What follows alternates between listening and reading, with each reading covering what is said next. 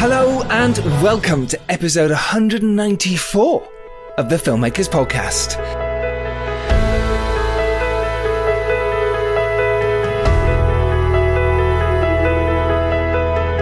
I am Giles Alderson. I'm a writer, director, producer. I am Robbie McCain, director, producer. And this is our live episode from AFM that happened very recently with the amazing Dan Mazer, myself, and Ian Sharp, producer. And it was so good that we thought we'd share it with you. So good. Yeah, I mean, for those people who were lucky enough to attend the AFM talks, you might have seen this already, but for those of you who weren't, they've allowed us to include this as part of our show as a special treat for you guys. So it's like you're there at the festival. Oh my gosh, it was fascinating because everything was online with the festival anyway. But I just found it was our first time being asked to speak at AFM, and it was a real privilege and a real honour. And obviously to get Dan Mazer to join myself and Ian Sharp to talk about filmmaking was incredible. What an experience. You are in for a treat because Dan talks all about how he's been able to move through the film world, the challenges he's faced, including, you know, working with agencies and trying to convince casts to come on board for projects and how he's overcome those. Absolutely. We also talk about film financing. Ian Sharp goes into detail about that, and we discuss the differences between indie films and studio films. Dan talks about how his most recent project, the Home Alone remake, has been impacted by COVID-19, the sort of impacts of that versus the Borat Subsequent Moviefilm, and the differences between how COVID can impact your production, if it's a studio or if it's an indie production. He also talks about how he got into the business, writing on The Ali G Show, and then moving straight to Ali G Indahouse with Working Title. And obviously, if you don't know by now, we are talking about the amazing Dan Mazer. As Robbie said, he did do Ali G. He has done Borat 1 and 2 as a writer and exec producer. And he's directed some amazing movies with some amazing people, of which you'll find out on the AFM talk. And that's all to come on this week's episode of the Filmmakers Podcast for you lovely, amazing people. Thank you so much for listening. We love you. But Giles, where are you at the moment? Because you're not recording from your cozy kind of home office as you normally are. You are recording live from location, shooting your newest feature. I am indeed. Thank you, Robbie. I've literally stepped off set. It's the first day today. It has been incredible. I am in Northampton. We are on the first day of The Stranger in Our Bed. People are packing up, moving around me. And it was a full-on crazy day, as you can imagine, for the first day. They always are. It's never easy. Yeah, and with all of the COVID precautions and testing and social distancing, I imagine that kind of ramped up the craziness even more. Well, it did, because everyone's got to arrive today, and we're in a manor house in the middle of Northampton, middle of nowhere, with very little Wi-Fi, and everyone's got to arrive here, try and find the location. Then we had to do an hour of COVID tests.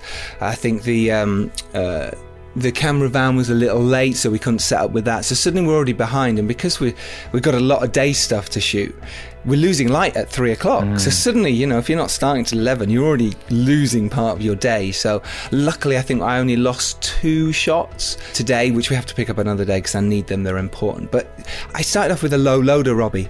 If you don't know what a low loader is, people out there, it's basically a huge truck that you strap a car onto, and you're inside the truck with the camera either pointing into the window, on the side of the window, or you're doing a wide from inside the van itself. That's really difficult. On the first day, the first shot was on a loader. It's like, what are we doing? Why did we choose to do that?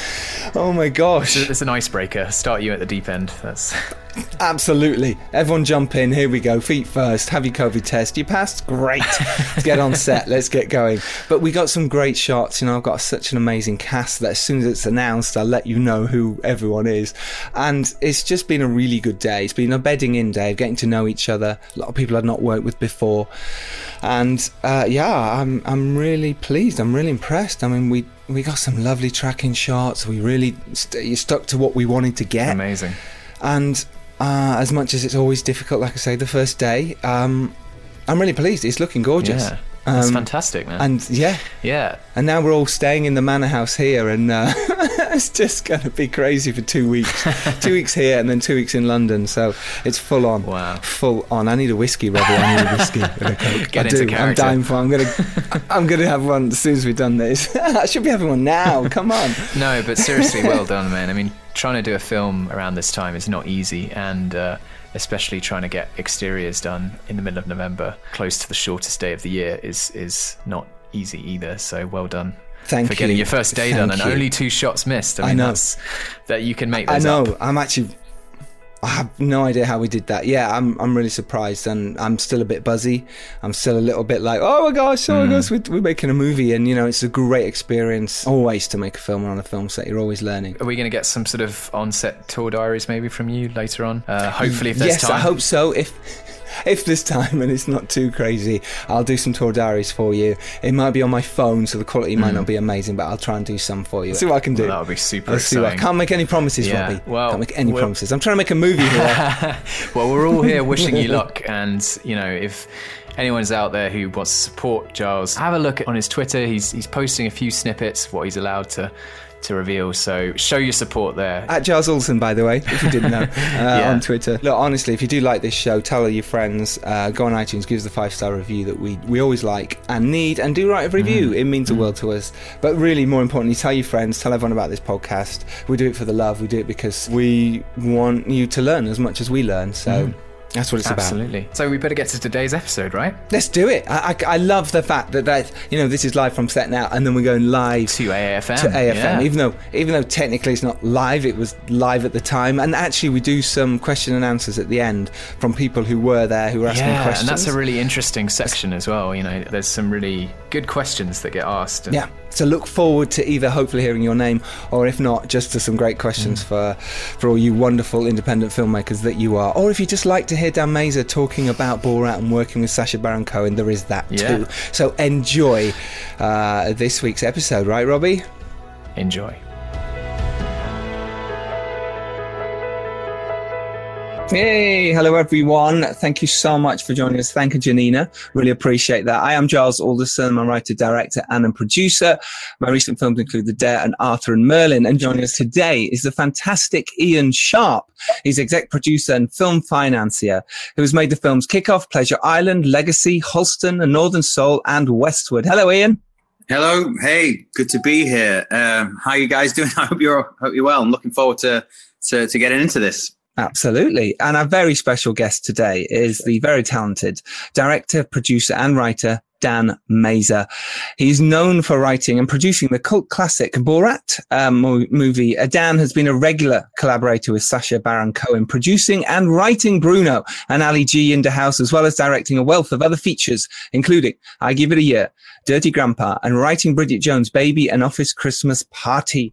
His films have included the likes of Robert De Niro, Rose Byrne, Rafe Spall, and Renée Zellweger. He's currently directing, or has literally just wrapped directing, Home Alone. Dan Mazer. Cool. That's a long resume. I should live in a bigger house. You really should. I nearly got bored reading it. It shows how old I am, basically. But yeah. It does. Thank you so much, both of you, for joining us, and thank you everyone for joining and listening today. Obviously, this is a Q&A chat as well, so we will be throwing it out. So if you do have any questions, and we like them, we like the sound of them, we will be asking, and we will try and answer them as best as we can. But obviously today we're talking about independent studio movies, what's happening right now in the world, making movies, working producer-director relationship, and on set as well. So obviously we've just had that general rambling introduction from myself. So I thought I'd move it over to Dan for a little bit to just talk about, because he has just come off set making Home Alone, a fantastic reboot for 20th Century Fox, but you had to stop halfway through because of COVID. Do you want to just talk us through that and how that felt? You know, making a movie, you sort of live in this hermetically sealed bubble where the rest of the world doesn't really matter for those 10 weeks or however long you're making a movie. But, you know, everybody was talking about COVID and this and that and the other. And then there were just sort of rumblings. I was in the middle of a setup, in the middle of a take with Ellie Kemper. And the crew just started murmuring. And they'd read on Deadline that we were about to be shut down. And everyone was just like, what? We're what? And it was a Friday morning. And lo and behold, I finished the take.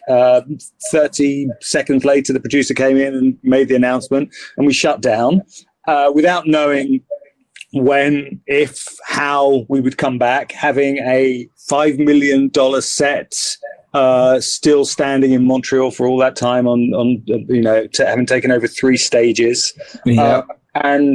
And also more pertinently, having a young lead, an 11-year-old boy as our lead, who, with the clock ticking on whether he was going to hit puberty during that we locked down. So, the nightmare scenario was he was going to come back with a beard and his balls had dropped and his voice had gone down 3 octaves. Frightening. And we'd be in trouble. But, we just kept on looking, and the producers did brilliantly in kind of making sure that all the protocols were met and everything was safe for us to go back. And we went back at the beginning of September, and in a very different world with everyone wearing masks and in different pods and in different bubbles. And, I was tested 5 times a week. Everybody was tested 3 or 4 times a week.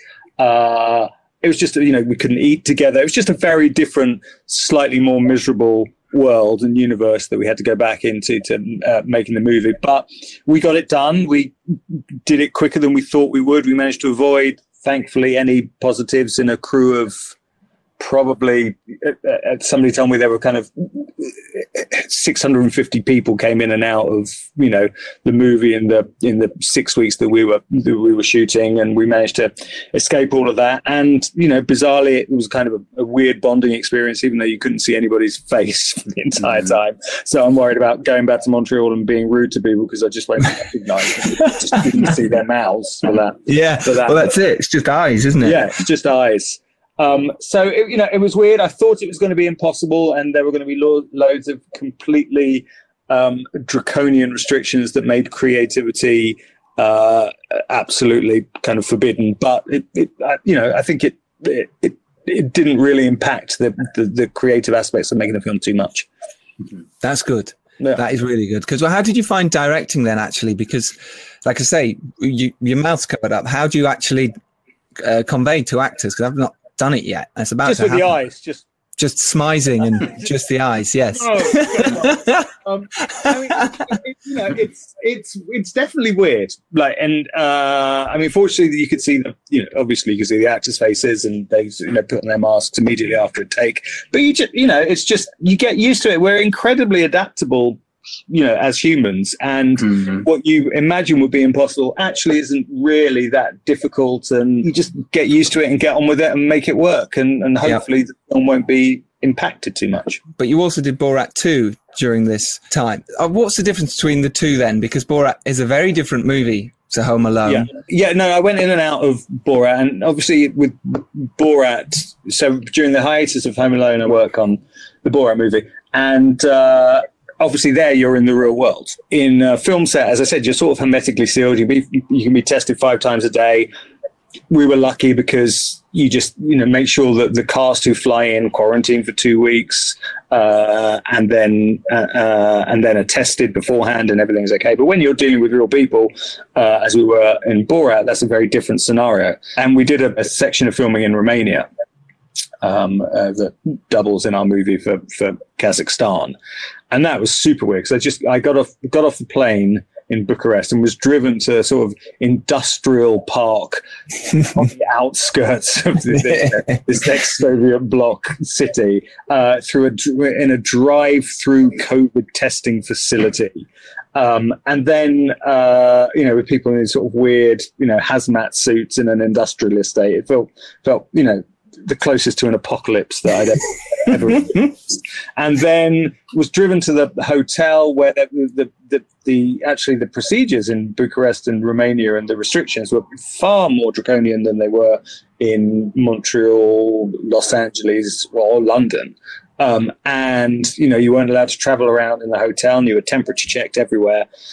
And it was sort of bizarre, because we were writing before we were shooting. And even though we were all writing together, we were in different rooms of the hotel. And it was just, it was stupid. I might as well have been in London.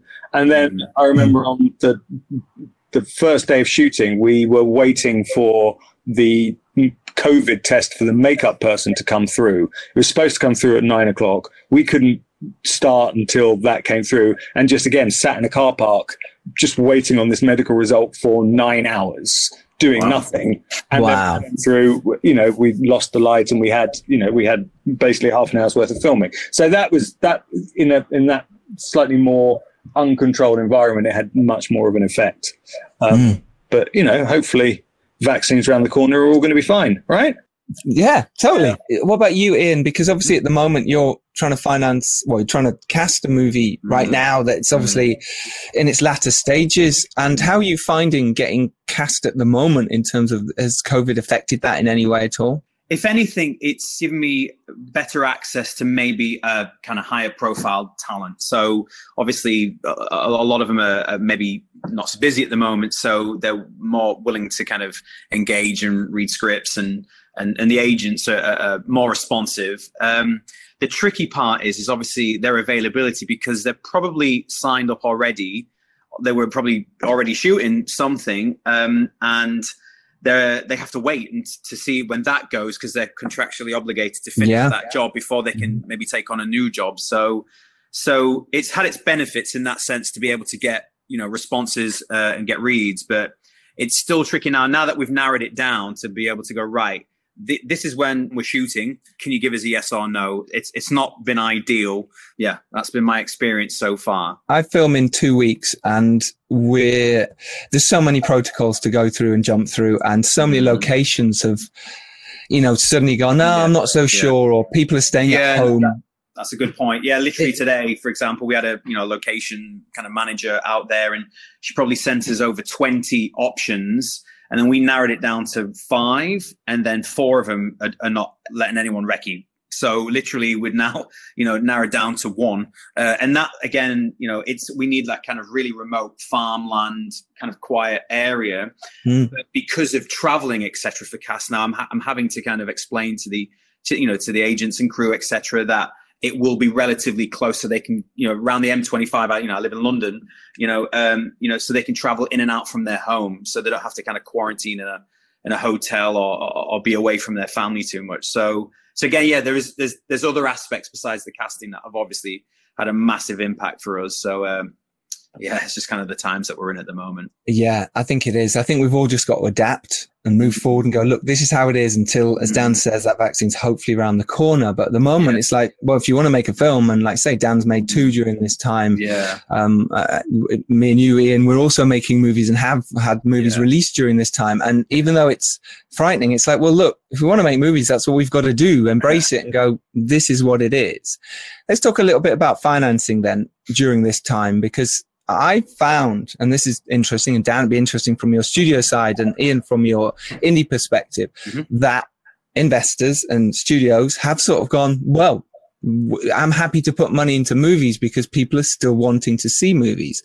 Dan, from your perspective straight away, have you found that to be the case? Has it carried on as normal? Has there been a more increase in money coming your way, or at least fun? Well, I think you're right. And like more than ever, we need films because we're stuck inside and we're going to watch them. Obviously, there's the whole question of, the future of cinemas versus streaming, which I think is massive. And the effects of this are going to accelerate the death, or certainly the withering of cinemas as people become kind of more used to streaming, and also just as filmmakers, I certainly become more comfortable with the idea of my film being streamed rather than in a cinema, whereas I was very snobby about it, even probably a year ago, where I was just like, I don't want it to be streaming, I want it to be in a movie theater. But now we're just kind of, okay, fair enough, streaming's great, we get many more eyes on it.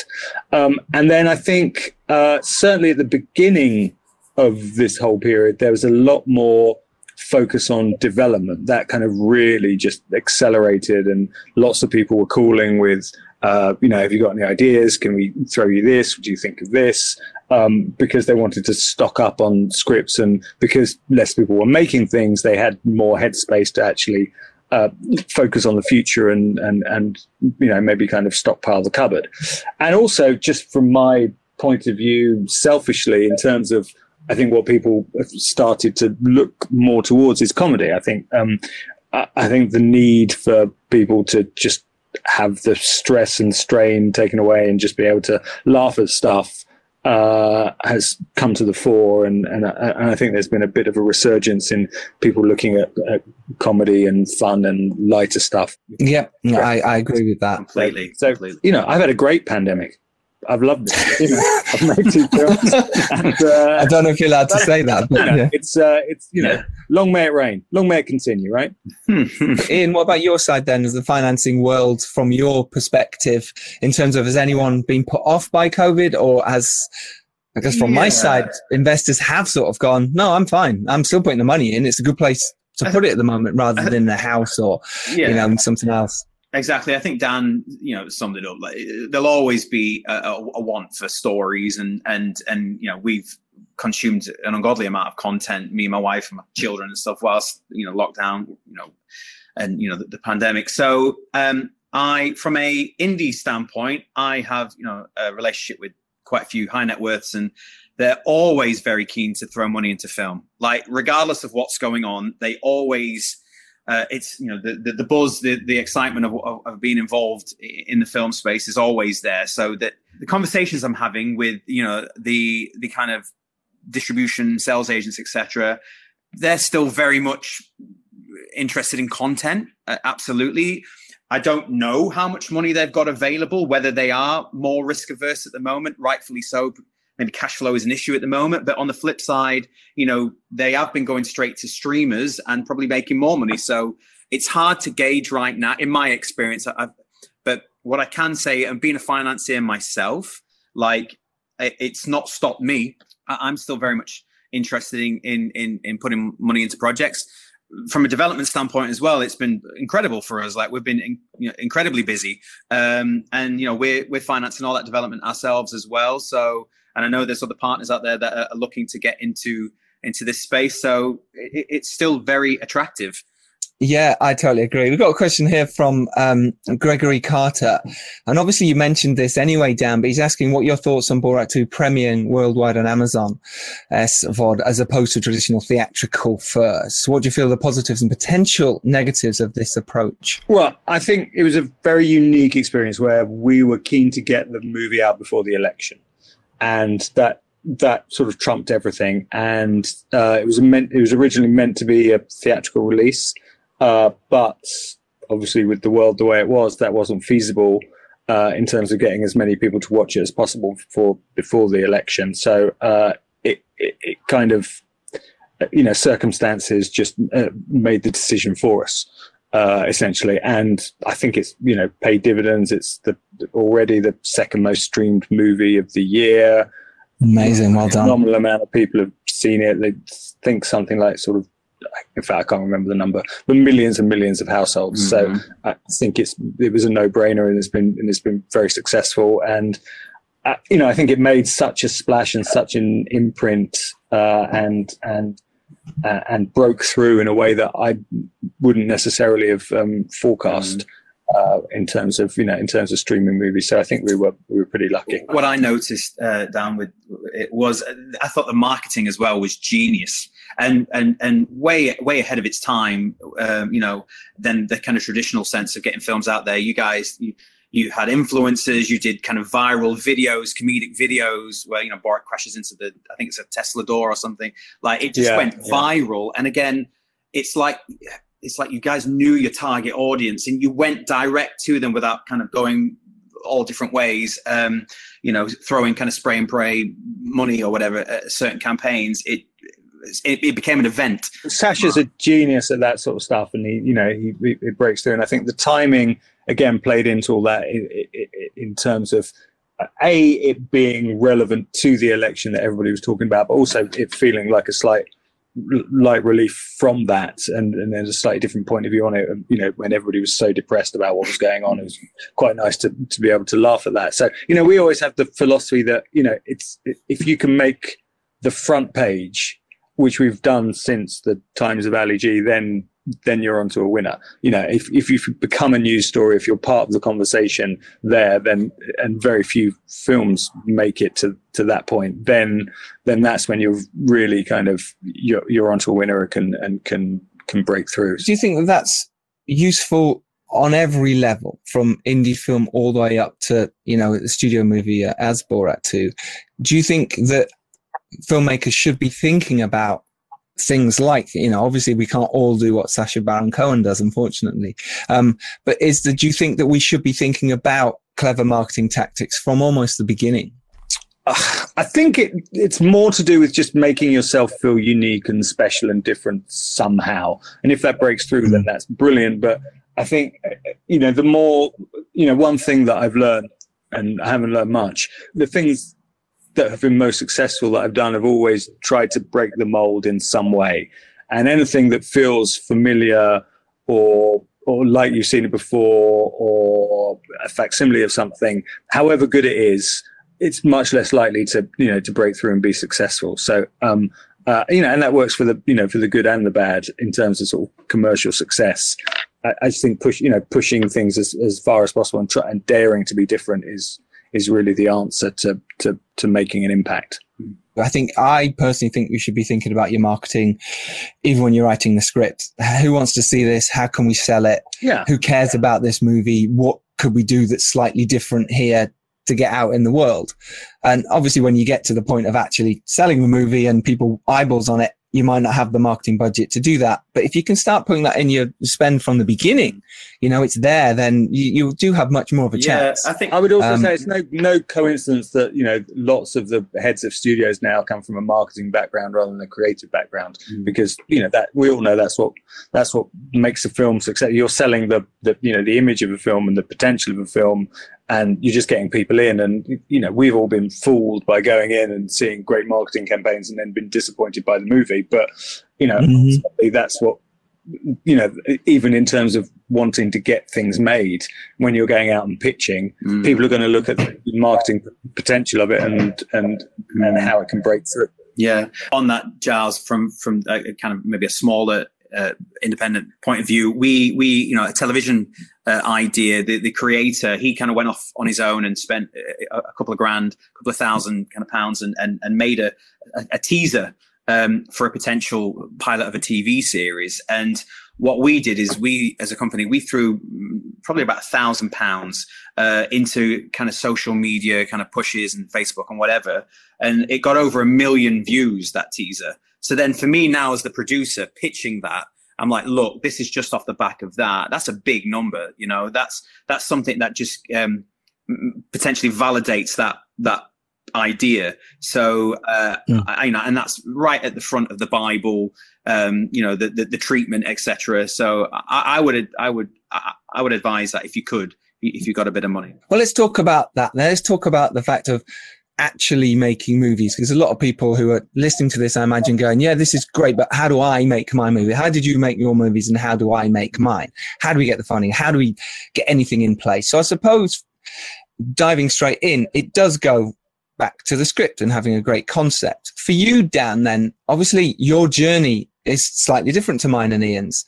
in terms of you came from TV into suddenly making movies. Do you want to talk to the people listening about how that happened for you and your leap, if you like, from making independent telly to big studio movies? Yeah, I mean, look, I've been incredibly lucky, and, you know, the more people I meet and the more people I speak to, there's no real magic bullet for a route in. What I would say is sort of a repeat of what I just said is, like, make sure you stick out. Make sure your head goes above the parapet and you're doing something unique.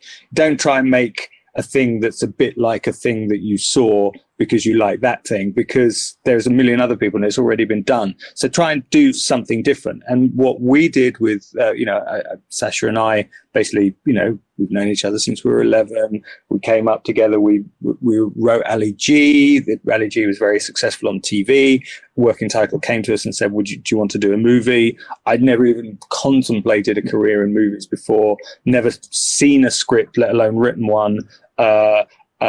Got a production assistant at Working Title to précis the Robert McKee book because I didn't want to read the whole thing. So they basically seemed like an effort. So she, you know, basically précis it into like 5 pages. We read it, we set off, we did it. we made some mistakes, but we, you know, but what we had was a kind of, you know, a spirit and a maverick. Then we let really clever people guide us, and we listened to them in terms of the producers at Working Title, who obviously, are brilliant and have made, you know, hundreds of great films.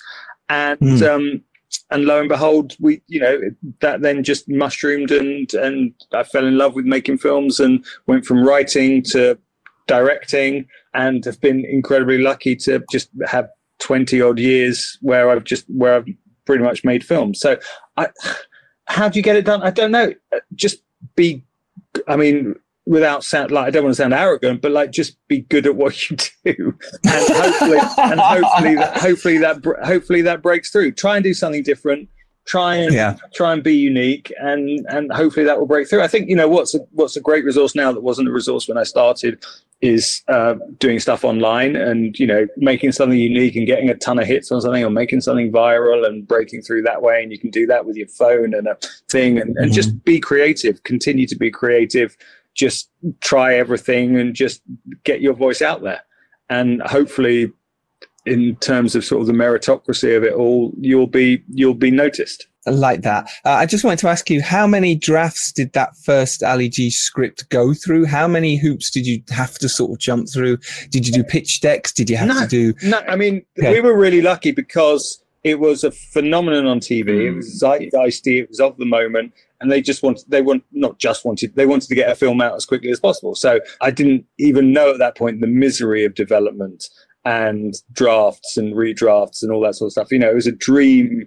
It was a dream introduction to the world of film that was not at all realistic in terms of, you know, subsequently having to do 20 drafts of scripts and, you know, going through development misery with producers and directors and the heads of studio changing and all those sort of things, because they, you know, we had to back into a date. We probably, you know, started in April one year and had to be out for April the next year. So we just went into it and did it and dove in. And, you know, it wasn't the greatest film in the world, Ali G Indahouse, but I watch it now and I go, it's not that much worse than the stuff I write now, having 20 years of experience. So it's a crazy world where there are no rules. And if there was a way to succeed, then we'd know and we'd do it, and that would be the route. And, you know, the crazy thing is, you know, whether you're Aaron Sorkin, Steven Spielberg, or somebody who's, you know, got a script in Texas, it's still hard to get a film made. It's, you know, we've chosen an idiotic industry to nail our colours to the mast of, because it's really hard to get a film made. Absolutely right. Ian, what about from your experience then getting your first movies made? Do you want to tell the listeners and viewers how you managed to do that with your first movie? No worries. So my background is I'm an actor. You know, I went to drama school. And like most actors, you're out of work a lot and you're very frustrated.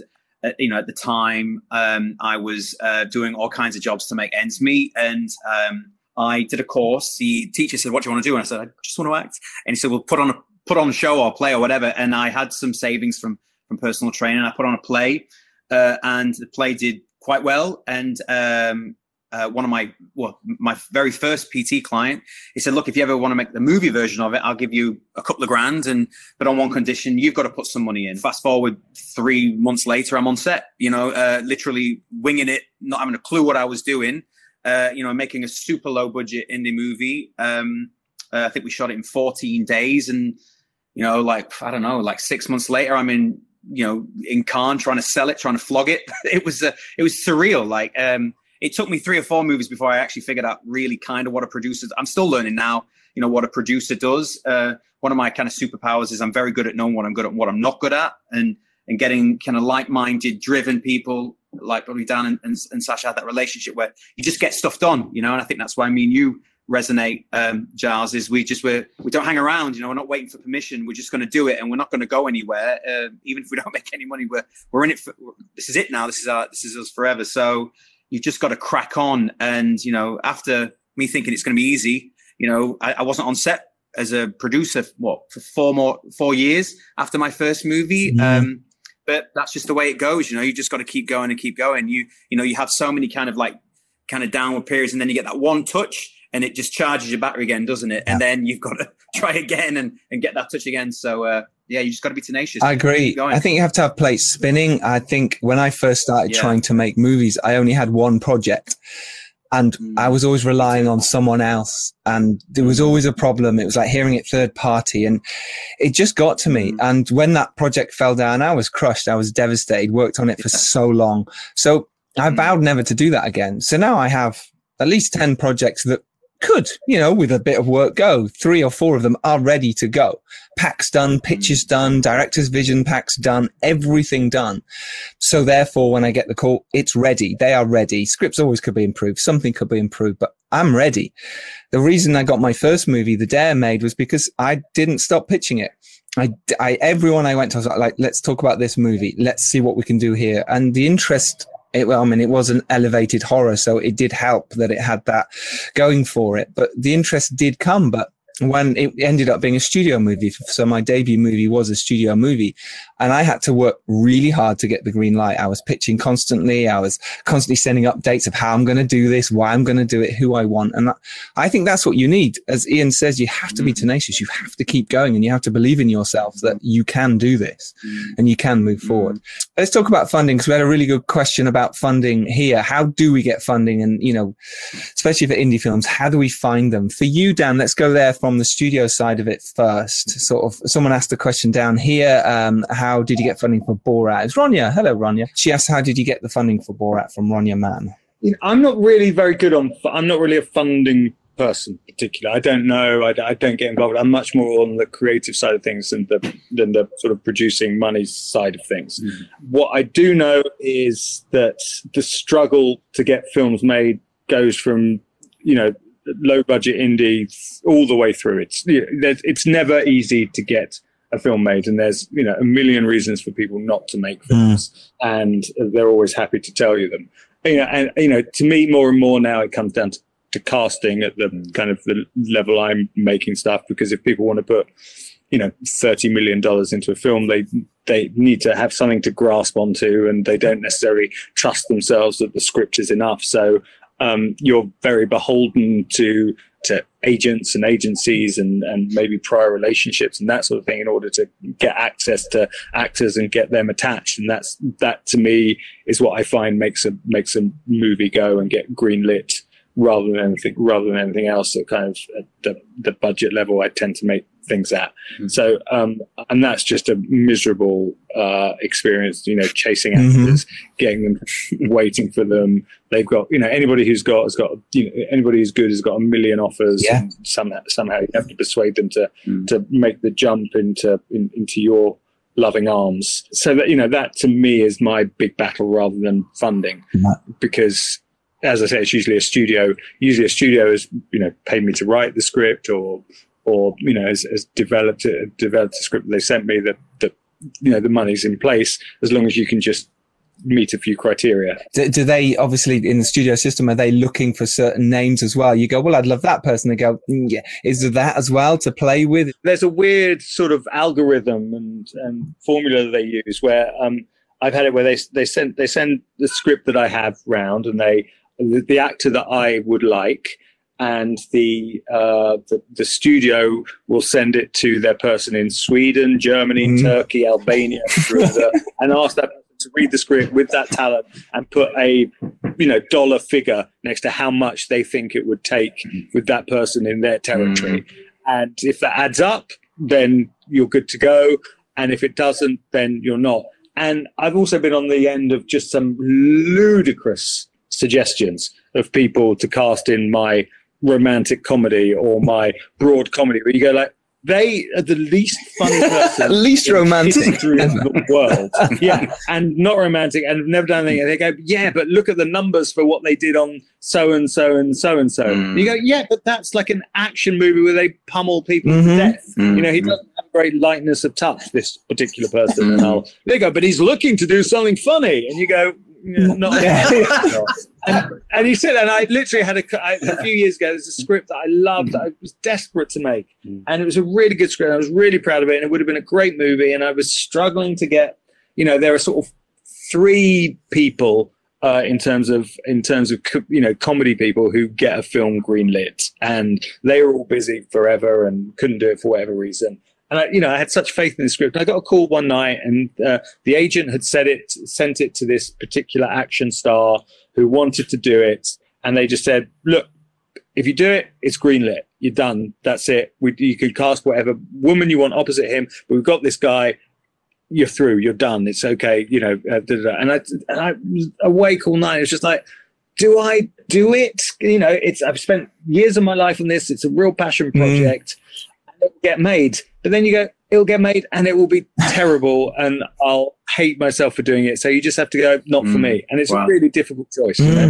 That is a difficult choice. That's the difference between making a movie and not for maybe a year, or going back to another actor and going out again.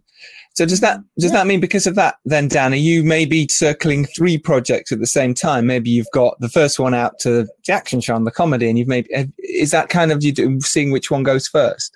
Yeah, although that's a very tricky balancing act as well, because people know. So, there are three big agencies who have most of the actors. There's WME, CAA, UTA.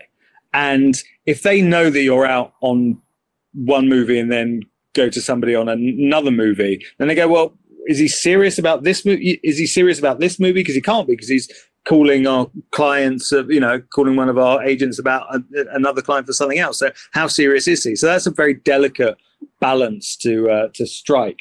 So it doesn't always work. I mean, I'm lucky insofar as I can write as well as direct, so I've always got something going on. So if I'm not, so I can sort of play a movie out in terms of trying to get it going as a director while I'm writing something else, and that will immediately then follow. But there's only so many kicks in the face that you can take, and it's really hard, because there are only a finite amount of actors who, in terms of the things that I write, I write comedies generally and I direct comedies generally. So there's only a finite amount of actors out there who tick the box of A, being funny, B, I like, and C, as kind of financially viable. And so there's only so many times you can knock on the door and say, "Oh, it's Dan Mazer with another movie." You go, "Oh, no, another one." Another goofy comedy. Yeah. So you have to be quite discerning in who you go to and when and how. Right.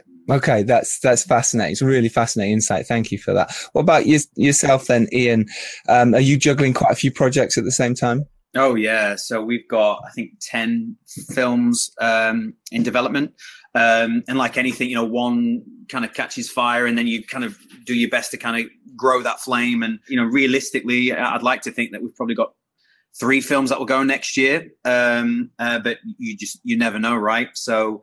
And we've just started to kind of branch into telly as well. So I try to diversify as much as I can. Otherwise, you're hanging around, you're constantly waiting. You can wait months before, even if it's an offer, months before an agent responds with that talent. Doesn't mean that it's not necessarily a no. Sometimes they will get back to you, if you're tenacious enough. But yeah, you've got to be busy, man. Otherwise, I just go insane, man. I just jump off a bridge. I need to be busy. Well, this is it. We're all creative, right? That's what we like to do. And I imagine everyone here listening is the same or watching. We've got a really interesting question here from Christopher McMillan.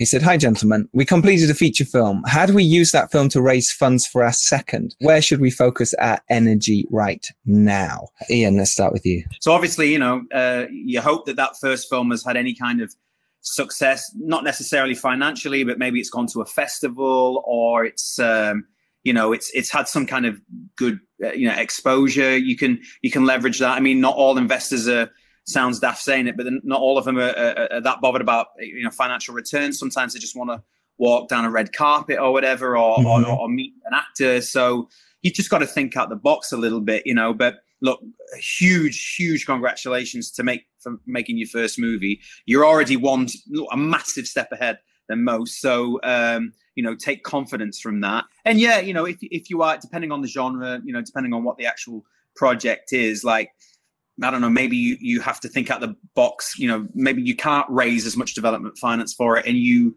work on maybe you ask the talent, the writer or whoever you're working with to maybe work on a kind of split deferment or whatnot. So, but you've made a movie. So someone out there, again, If you work hard enough, I'm sure you'll find someone that'll give you some funds. Yeah, I feel the same way. I think it is about the hard work, and well done for making your first feature. Amazing. Yeah. Even if you made it for nothing, so what? Mm-hmm. Well, I found the reason why people wouldn't let me make my first film was because I hadn't made a movie.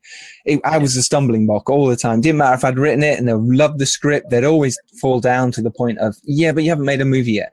So my advice anyway is go make a movie. Even if it's on your iPhone, and it doesn't have to win loads of awards. It doesn't have to make a load of money. You've then made something which really helps and makes investors and someone like Ian and Dan go, oh, okay, well, you've actually been through the trenches. You know how hard it is. Fine. Let's see what you could do with maybe a little bit more, or at least they'll take you seriously to go, all right, let's have a meeting. And that's where you need to be. You need to get in the room. But I think one of the main questions that most people are asking is, how do you find those investors? How do you find those HNIs? Or let's talk about that, Ian, first with you. Where do you find your financiers? Where are they? And of course you don't give away your secrets. Why would No, I mean, look, I mean, I am an actor. I'm very creative, I'd like to think, but I do actually really enjoy the business side of it too. That's probably why I'm involved in quite a few different kind of companies in that sense. So I really get a kick out of that. So I because, you know, I read an ungodly amount of kind of finance books, and don't know why. I didn't get any GCSEs or any qualifications in that sense. But I'm really interested in building stuff, building companies or scripts or projects. So, and then once you kind of learn the language of money and finance, you start to kind of go to events where other financiers are there, or other people are like-minded. And then as soon as I say, oh, I'm a film producer or an actor or whatever, straight away, you know, someone goes, oh, that's interesting. I know, or my friend does that, or my brother's doing that or whatever. So you've just got to expand your relationship and your networks. You know, I've done, I can't tell you how many night courses, things I've done on finance and whatnot. And, you know, like I say, I'm interested in property, for example. You know, I do these events where I go and I talk and I meet other people in the room. And what I always do is, and this has served me so well, is I always tell people, regardless of what, industry they're in, I'm in the movie business. You know, you just never know who that person is that you're speaking to. Like I say, I was a personal trainer, and my client, I didn't say, oh, I'm not an actor. I made it clear, I'm an actor. I also personal train, and he had an interest in, he's a high net worth, and yeah, so you've just got to kind of think out the box and just own it in a way. But they're out there; they're absolutely out there. There's so much money. I mean, the Fed are just printing money, so it's not hard. That's wrong. It is hard. It's very hard, but I know what you mean. But it's not hard if you're in the right places. And like Ian says, you're like I was pitching it or talking about, this is what I'm doing. Are you interested? And the fact that you're talking about something that you're passionate about instantly makes people attractive to you. And they go, oh, well, tell me about that. They might not have money, but they might know someone who does. Yeah. And I've always found when I've met a HNI, a high net worth individual, I'll never ask them personally for money. I'll never say, hey, you should invest in my film. No. I word it, hey, you might know someone who might be interested in the film. It takes the pressure off them, but also they then feel like, oh yeah, I might be able to find someone. And then if their friend gets involved, they then feel like they should as well. It's kind of win-win for you. But as Ian says, you can find these people at, just got to keep looking. Could be anyone. Could be your dentist. I mean, the AFM, I'm sure these networks. AFM, there's loads. Yeah. These are perfect examples of that. There are finances, there are companies out there. And again, it's my job as the producer to know these guys. So if you are more a creative writer, director, let me do that work for you. You know, you concentrate on what the most important thing is, which is the script, the creative, and let me do all that. So make sure you've partnered up with, producers if you can, or someone else that's going to help you. Don't try and do it alone, Great. We've got loads of questions from you guys. Thank you so much. And we're going to get to them, I think, in about 15 minutes, and maybe we'll jump to a few in between that. Dan, I wanted to talk to you about the director-producer relationship, because you do both and you're the screenwriter. Yeah. How does it work when you're directing and now you have a new producer coming in that's not to you? How does that relationship work? And then the other way around when you're producing and working with directors, and have you learnt massively from that? I mean, there's all sorts of different types of producers, as you know. There are the financial guys who worry about all the money and kind of don't really have a creative input, and then there are the creative people. And where I am now, generally, it's I will have a creative partner as a producer from the get go who will come to me with the script and, you know, and interview me and choose me as a director, and make sure that I'm kind of aligned with them creatively in terms of our vision for the film. And, you know, that's a really important relationship, because as a director, you're essentially employed by them, and you kind of have to remember that. And they're giving you tens of millions of dollars to do something, so you have to be responsible with that. But at the same time, you have to make sure that you're not going to clash and have creative differences. So, you know, at its best, they basically kind of, you know, have a sort of 40,000 foot view and step in when they think, you know, when they think things are going wrong. And often they're essentially your conduit with the studio, so they're there to make sure that you're protected from the studio and the studio is protected from you, and they, you know, they sort of go in between and decipher the messages and protect you when things are going wrong or champion you when things are going well. You know, it's a really important relationship, and you have to find the right person. And generally I've been pretty lucky. I've had one experience with a producer who I didn't like, but that's over, you know, kind of however many films I've made, which is a lot. So it's a pretty, you know, rare occurrence. Mm-hmm. And, you know, I try and be respectful, because I'm sort of playing with their money. From the other point of view, I don't really, like I said, I'm not really a sort of a producer. I'm sort of there as a kind of writer who stands around and pitches ideas and it sort of collaborates with a director more than anything. So mm-hmm. I didn't direct the new Borat movie. The, you know, the guy who did was brilliant, and I just loved sitting there and suggesting ideas and never being too kind of dictatorial, because being at the other side of it and being aware of how annoying producers can be, when they're like, hold on, I'm a director, this is my movie. You know, I try and be respectful of the director and just be there to help whenever I can and pitch ideas and be a creative ally.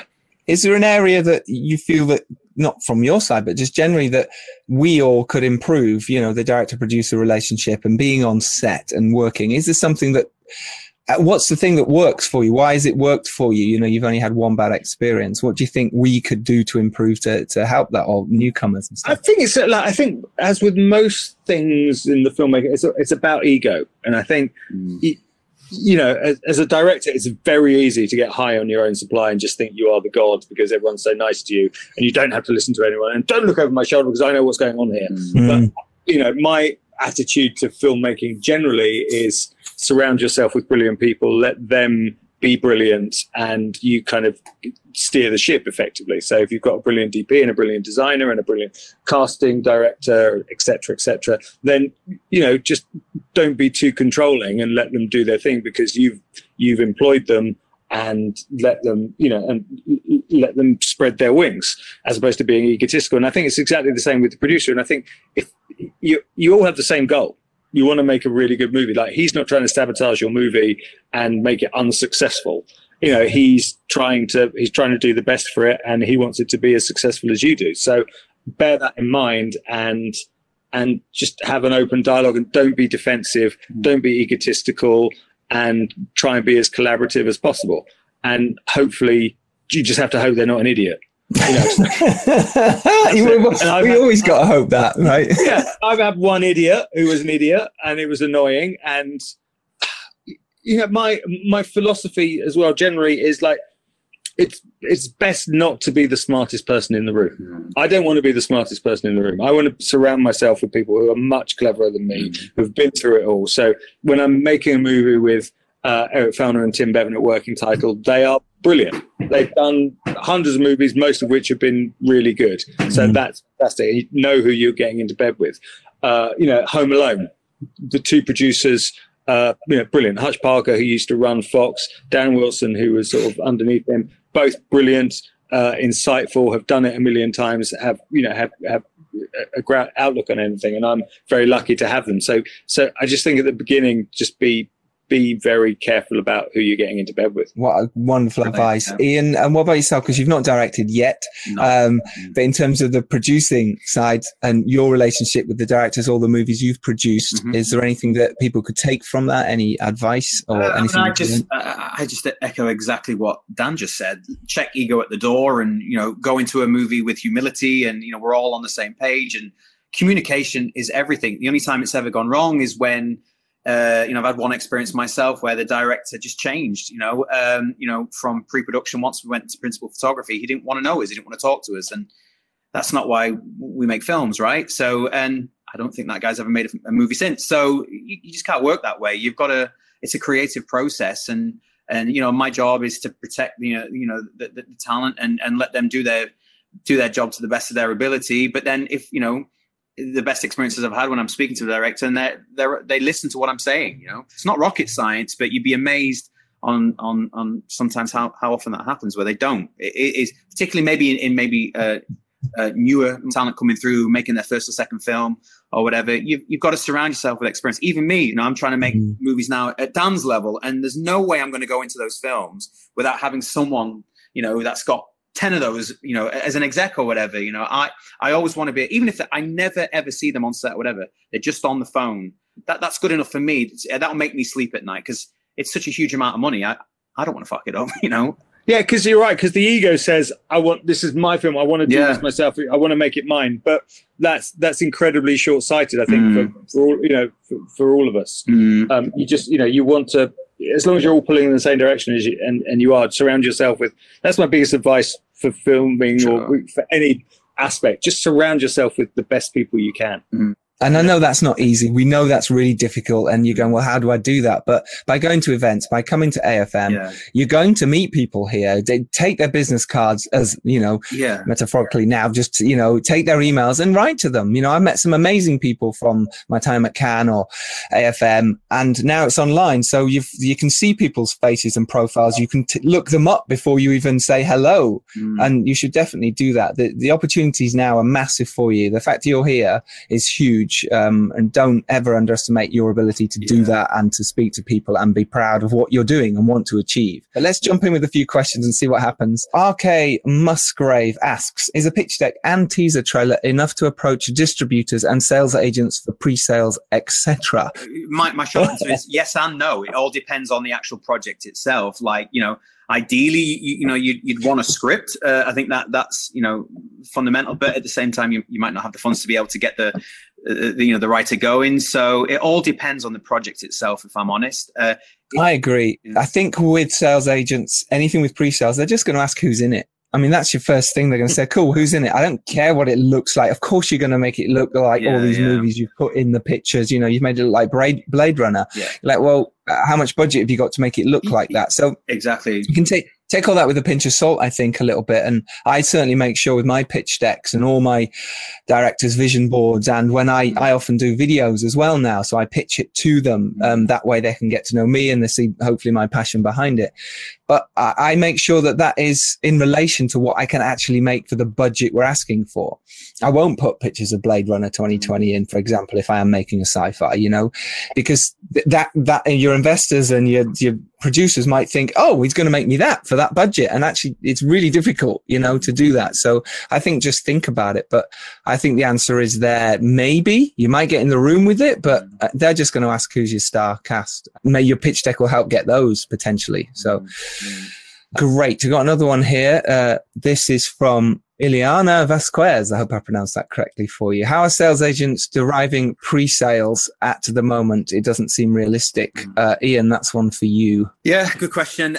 You know what? If I'm honest, as a financier, I take pre-sales with somewhat of a pinch of salt because most of the time they never really ever hit those numbers anyway. So I'm not saying they go like this because, the best sales agents are mostly accurate. So, they have relationships, don't they, with buyers all around the world. They just come up with a number, they look at comparables, etc. But as a financier, I look at maybe 20% of the actual takes, and then that gives me a level of comfort. I don't know if I answer the question there, but that's mine.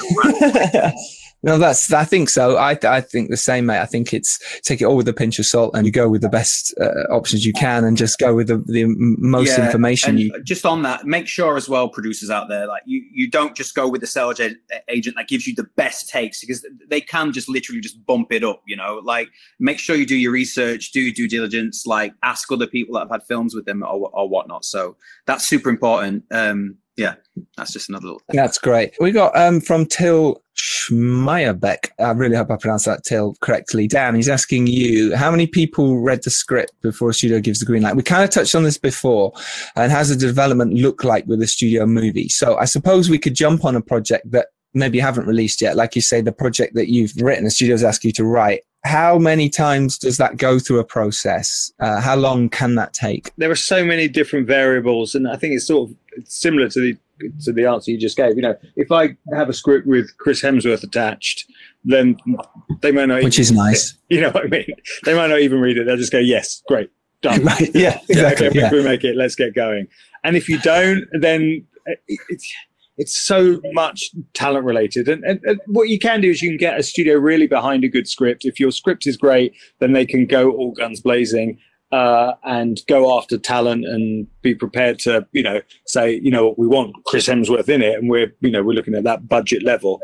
But then as soon as you get a no or a pass from an actor, then the air goes out of the balloon. So in terms of a studio, there's usually the executive you're dealing with, then the head of the studio. It's a pretty, you know, there's few layers. I don't have to go through a million layers when I'm, you know, writing a script or you know, or pitching something. You know, certainly where I am now, luckily enough.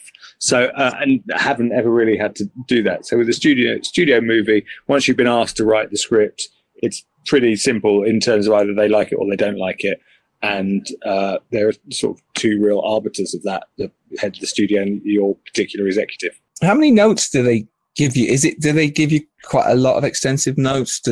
Or is it? Well, generally what will happen is the producer will give you a lot of notes. So, right.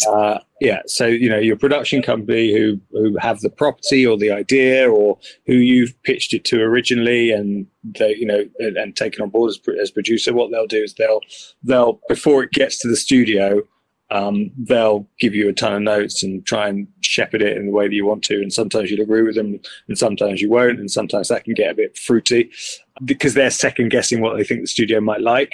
But yeah. Then once it gets to the studio, they're not lazy, but what I'm saying is that they're not that interested in development. Either they like something or they don't. And if it's close, then they'll give you the right amount of notes. And if it's not close and they think it needs a million notes, then they'll probably just go, you know what, this isn't for us, this hasn't worked out, and they'll move on. They won't generally flog your script until it's a dead horse. And they'll just go, it's not working. We'll move on. Yeah, I think that's really interesting. I think that's something that frightens new writers or frightens people who are just stepping into that studio system, like Ian and myself. And that feeling of, oh gosh, how many times are they going to read this script? You know, you spent ages, they like it, you go in again after your first round of notes and you think, this is my chance. If they don't like this version, they're never going to read it again. How many times do you think, in your professional opinion, and you from being from the other side, obviously getting scripts to read, how many times do studio execs or producers actually sit and, you know, read your new drafts? Again, it depends how good or bad it is. Like, I've had the first thing I ever did in Hollywood. I sold a script with Jack Black attached, and like it was a big deal. It was a 2-picture deal. This was the second script I'd ever written. I wrote it. They hated it. It was dead. That was it. First time. That was it. Simple as that. And they paid me my money. It was great, fantastic, but no interest, just immediately withered on the vine. And that was with Disney at the time. So, that's right. They just didn't like it. So they just, it's such a hard amount of work. So they read it once, frankly, maybe not even once. I had an amazing, if I may tell a quick story, I had an amazing meeting with the head of the studio. Like I said, it was my first ever thing, put my heart and soul into it. They flew me over to LA from London to have a meeting with the head of the studio. I arrived on the Monday. They put me off. Eventually Friday came around. I had to fly back on the Saturday for whatever. So they managed to fit me in. I had lunch. I sit down for lunch with the head of the studio. She says, I love the script. It's amazing. I love it. I think it's great. Fantastic. Oh, that's brilliant. You know, what do you think about, the thing that happens in the end of Act 2? Can't remember what it was. She goes, I'm not so worried about that. But like on page 4, this thing happens. And I think we might be able to think about something like that. And then I'd asked lots of questions and it became immediately apparent that she'd read probably 7 pages in the car on the way to lunch. And bear in mind, this was like I said, quite a big deal at the time with Jack Black attached and she'd read 7 pages. She'd probably got coverage from a junior executive there who just said, it's not that good. And so she, you know, she probably didn't even read it once and put the knife into it. Wow. Yeah. That's amazing. I love that story. Right. We've got just over 6 minutes. So let's rattle through a few more of these questions and see if we can get some answers out for everyone. And Nina Martinek asks, can you please talk more about attaching talent and the effective ways to get the script to the actor? There seems to be a lot of gatekeepers. Yes, there is. Ian, quickly on that one. Yeah, you've got to get to know those gatekeepers, you know. You've got to be so good they can't ignore you. Just keep on them. Like, if they're not taking your calls, the agents... You know, if they're not getting back to you, just keep going and keep going and keep going. And at the same time, try and, if you need to, try and, you know, partner up with someone that's maybe got a bit more experience that has those relationships. It's not easy. I mean, I had a conversation with, I won't mention his name, but he's one of the biggest producers on the planet. And he still, you know, has that situation where sometimes it's just hard, you know. Ultimately, then when you do get through, because eventually you will, you've got to make sure your script is on it. You know, it's as simple as that. You know, you, like what these guys have said, you probably get one shot them reading it. You get one shot of the first 10 pages. Frankly. Yeah. Not, yeah, or 7 in your case. Yeah. That's a big advice. Make the first 10 pages really, really good. Good advice, yeah. Great. Very true. Shirley Trigger asks, Ian Sharp, may I have your contact to connect with you? Yeah. I'm not going to put my email on here right now, but like, I'm very easy to find. And this is something I found as well. Look, all the talks you're going to while you're here, a lot of the speakers, you can find them on Twitter online. You can find us on Twitter, not Dan, but you can find us. And if you do want to get in touch, do get in touch that way. And the same with everyone else. Do your research and write a nice letter about something you've seen of Ian's or whatever, and he will get back to you. Curtis Shaw, what do you think is the most difficult part of movie making? Finding funding, unique stories, or distribution? Dan? You know, it all comes down to the creative, I think, because it depends what kind of film you want to make. You know, try and be different, try and be brilliant, get your script to be the best it can possibly be, and, you know, and attach the best talent you can to it. So I think it all has to come down to the creative. And I think if something is brilliant, then it will find its way to funding and then distribution. So it's, you know, it's unique stories with unique voices, and, you know, brilliantly executed and thought through, and diligence and imagination. So I think that to me is always has to be the key. Love it. Yeah, I'm the same. I think scripting, we can all find really good scripts, or we can find script writers if we're not them ourselves. Funding can be really difficult, but distribution too. But it's a melee. Sean Donnelly asks, has it been hard getting insurance or a completion bond during COVID? And my answer then, as I'm about to go into production, has been no. But it obviously it's a different situation now, and COVID insurance changes things. People over 70 is an issue. You have to be tested every 5 days, and there's so much things to jump through. And on set, like Dan mentioned at the very beginning, goes into little pods, so everything changes. So you can be insured, but there's certain restrictions. Anyone else to add to that? Just on your budget, just probably have an extra 10% for COVID proof or whatever, you know, maybe have that in mind. Joe Solomon, Giles, how did you get help to ensure your pitch deck was ready when you took it out to meetings? I didn't. I just knew what, and to be honest, so many people had sent me pitch decks over the years as well, and I'd learned and got better. So I made them look like the film would look. I made them glossy. I made them interesting. I made someone actually want to look at it. And I'd really researched, so it wasn't too long and boring. A lot about, you know, a bit about me, a lot about the films it was related to. And I'd send it out to someone like Ian and go, Ian, what do you think? And you go, that bit's boring. I'll get rid of that. Oh, that's too much. And I think you only know when you go into meetings and they look at it, or they skim through it, or they actually sit and spend time. So just keep working on it and pass it to as many friends and people in the industry as you can. Don't be shy about doing that. Sorry, we're going so quick at the end, but we've got 2 minutes. Let's see how many we can get through. Nino Dat, how do you find a good creative producer for your project? Where do you look, Ian? AFM, join Sanando, IMDb Pro. There's a ton of research resources available to you. So you just have to get out there and network. Amazing. I'd love to do so many questions. Obviously, we've got a question here about Maria Bakalova, who I know as well as Dan knows, obviously, from Borat 2. But there's so many questions. And actually, we should probably wrap up and let everyone know where they can find us. And maybe we'll squeeze one in. Obviously, we run the Filmmakers Podcast, myself and Ian Sharp. If you do want to hear more about us talking to amazing guests like Dan Mazer, then do find us, thefilmmakerspodcast.com. And you can find us anywhere you find your podcasts. Ian Sharp is obviously a prolific producer, and you can find him online to do that too. And Dan Mazer has, obviously, Borat 2 is out now. Do go see that. But Home Alone, Dan, do you know when it might be? It'll be next Christmas. It's a Christmas. Next Christmas. Amazing. Amazing. That is incredible. All the questions have just disappeared now, so I can't see them anymore. But thank you so much. We're going to have another minute. They've gone. It's fine. They've taken away from us. Sales now. Yeah, absolutely. Yeah. Let's talk about sales. Let's talk about that. Final tips and tricks, Dan, from you.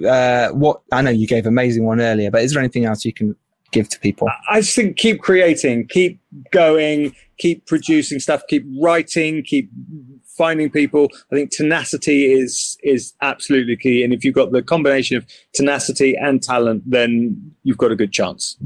Amazing. Ian, final little wrap up from you. Exactly. Just never give in. Never give in.